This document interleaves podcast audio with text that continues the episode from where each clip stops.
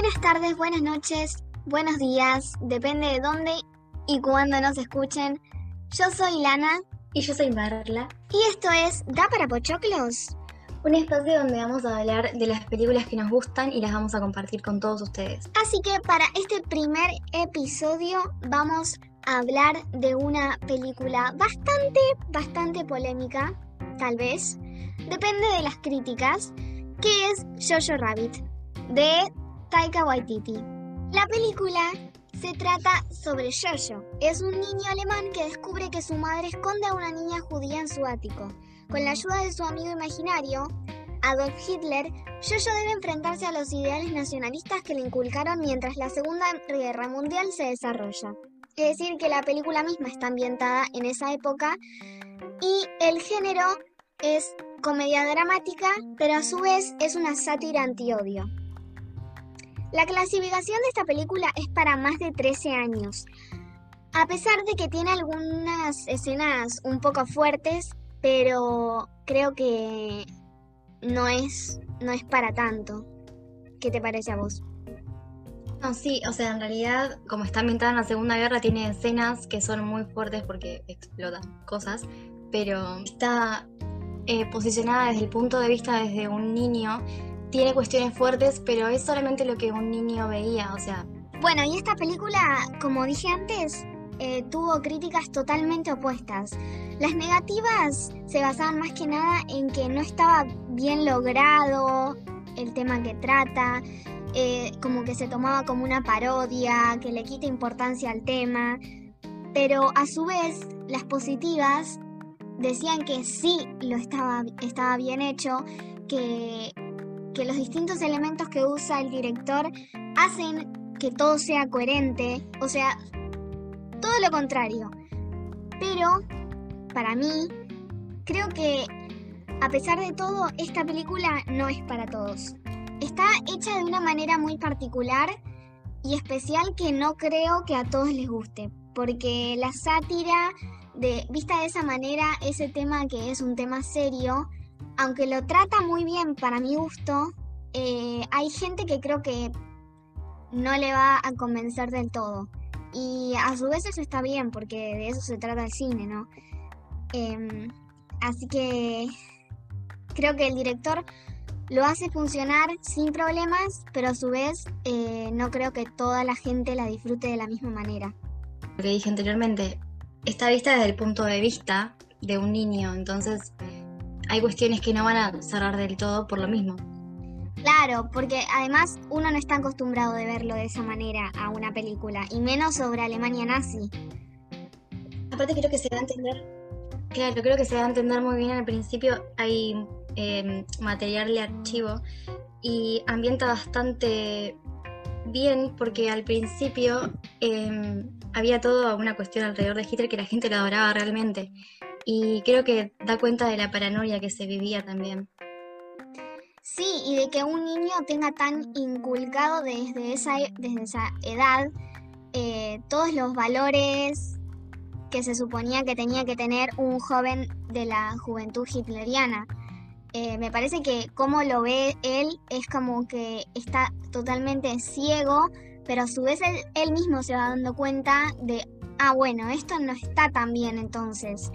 Y el, y el que su amigo imaginario sea el propio Hitler al que tiene que adorar, creo que eso lo hace más fantástico todavía. Sobre todo porque eh, el director es judío y hacer del papel de Hitler y encima como una parodia, creo que creo que él, lo disfrutó mucho según entrevistas.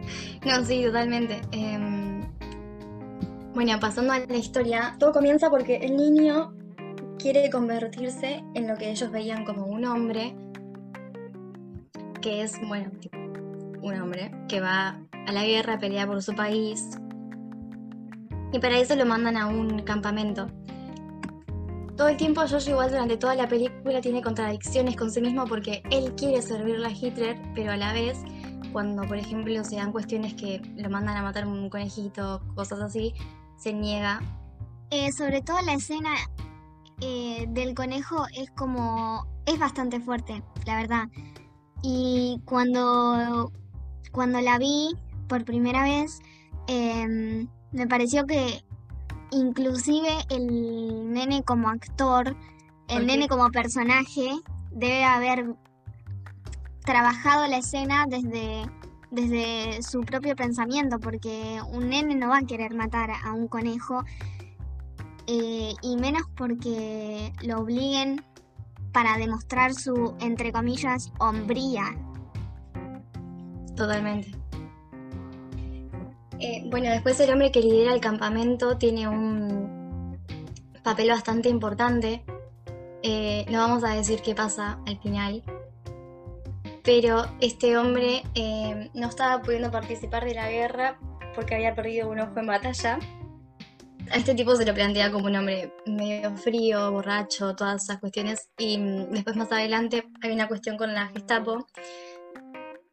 Y bueno, él decide ayudarlos, pero no vamos a contar cómo.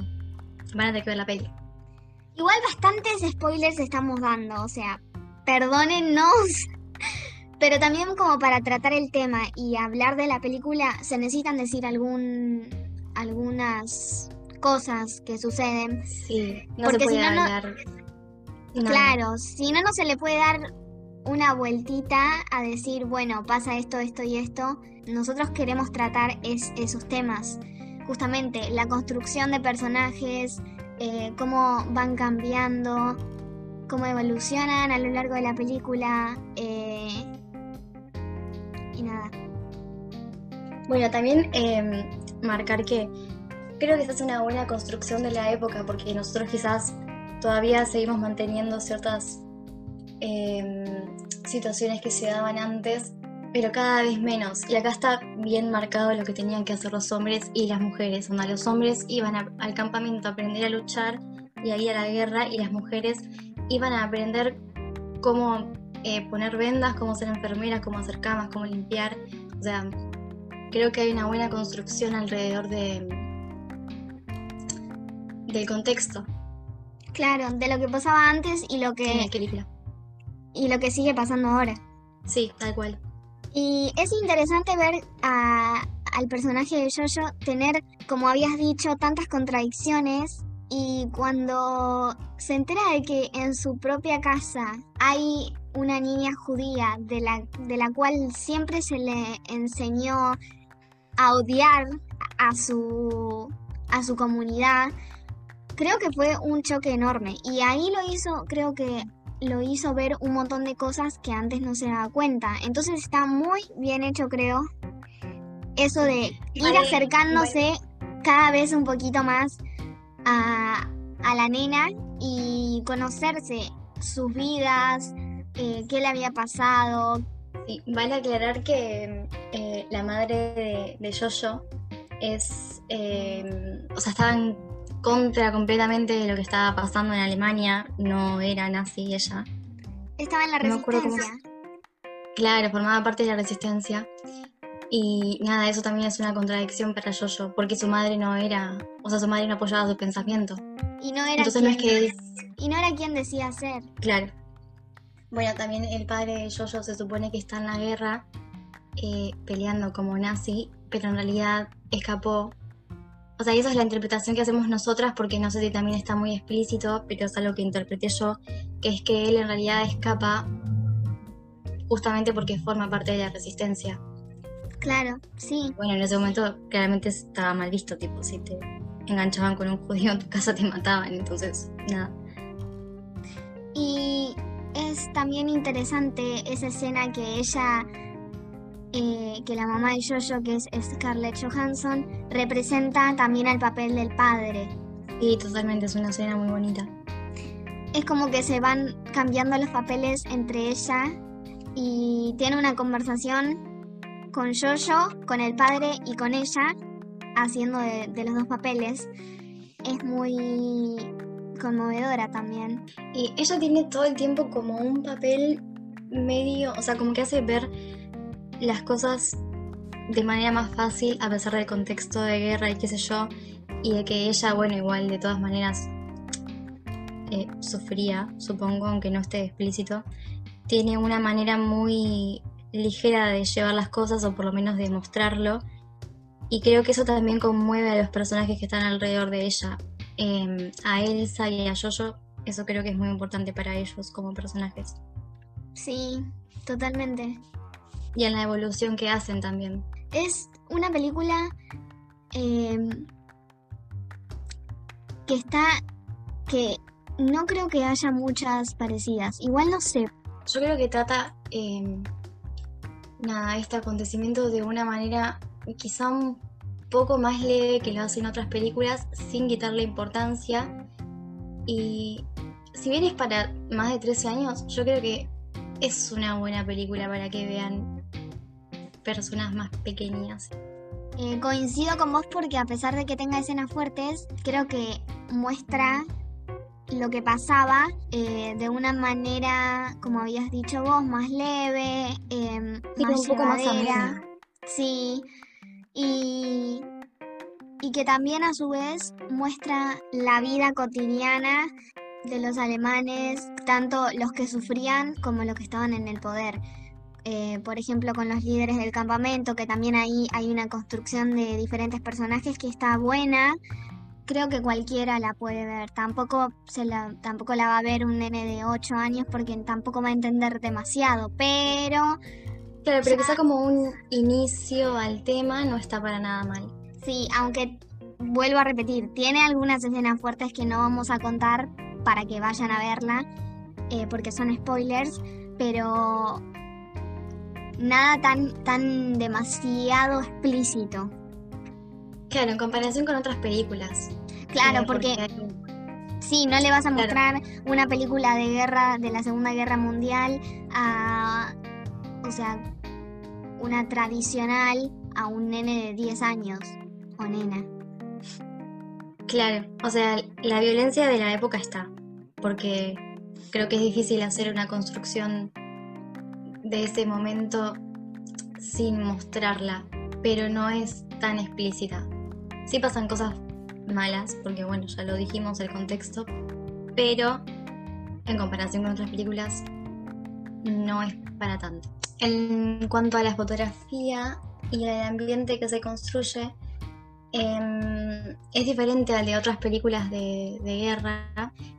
Esto también tiene que ver algo con que es medio una comedia, una sátira, pero más allá de la historia, hay colores que, se ven en los espacios y también en la vestimenta de ellos, sobre todo en la vestimenta de la mamá de Em, que son colores muy vivos y eso contradice un poco, o sea, no se ve mucho en películas de este tipo, o sea, de este tópico en realidad.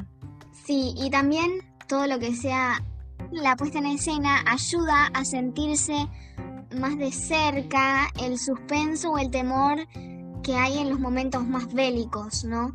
Y después, em, en, los en los otros momentos que son casi totalmente opuestos, se hace sentir lo contrario, o sea, eh, más una liviandad. Sí, también hay una parte donde, bueno, cuando él descubre a esta nena que está escondida en su casa, hay como todo un misterio alrededor de eso, pareciera en momentos una película de terror, o sea, deben ser 30 segundos, pero posta que da miedo.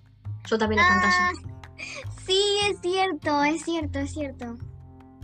Eso está muy bien hecho. Porque no lo esperas de una película así, sobre todo por el género. No, obviamente que no. Creo que tiene varios géneros eh, mezclados, además de que sea, como habíamos dicho, comedia dramática, una sátira. Creo que tiene pedacitos de, de diferentes géneros que la hace un todo. Y eso no se puede negar. Sí, totalmente. Nada, hay que verla sin, sin prejuicios, porque como dijo Lana antes, nada, quizás no es para todo el mundo en cuanto a que se agarra el tema desde otro lado. Nada, eh, y Elsa, la chica judía que ellos esconden en su casa, eh, a lo largo de la tira forman una relación entre ellos como medio de amistad, o quizás de dos personas que están solas y se tienen el uno al otro. Entonces sí, totalmente, se hace a lo largo de toda la película, llegan a tener una relación que a su vez se hace cada vez más fuerte y creo que al final de la película está bien reflejado. Así que, em, para vos, ¿da para pochoclos? Para mí sí. Para mí Eh, también. Es muy linda la película. Van a llorar, yo lloré. Sí, yo también. Así que bueno, esperemos que les haya gustado este primer episodio. Vamos a traer diferentes películas de diferentes directores y directoras. Espero que eh, decidan verla y los que la vieron que la vean de nuevo. Porque siempre se necesita ver dos veces la película para encontrar los detalles que uno había perdido la primera vez. Así que Sí. Así que nada, eso fue todo por hoy. Esperamos que les gusten. Y em, si tienen recomendaciones o cosas de las que les gustaría que hablemos, pueden decirnos. Y no se olviden de que pueden seguirnos en Instagram en Da para Pochoclos. Todo junto, nos buscan y ahí estamos. Chao.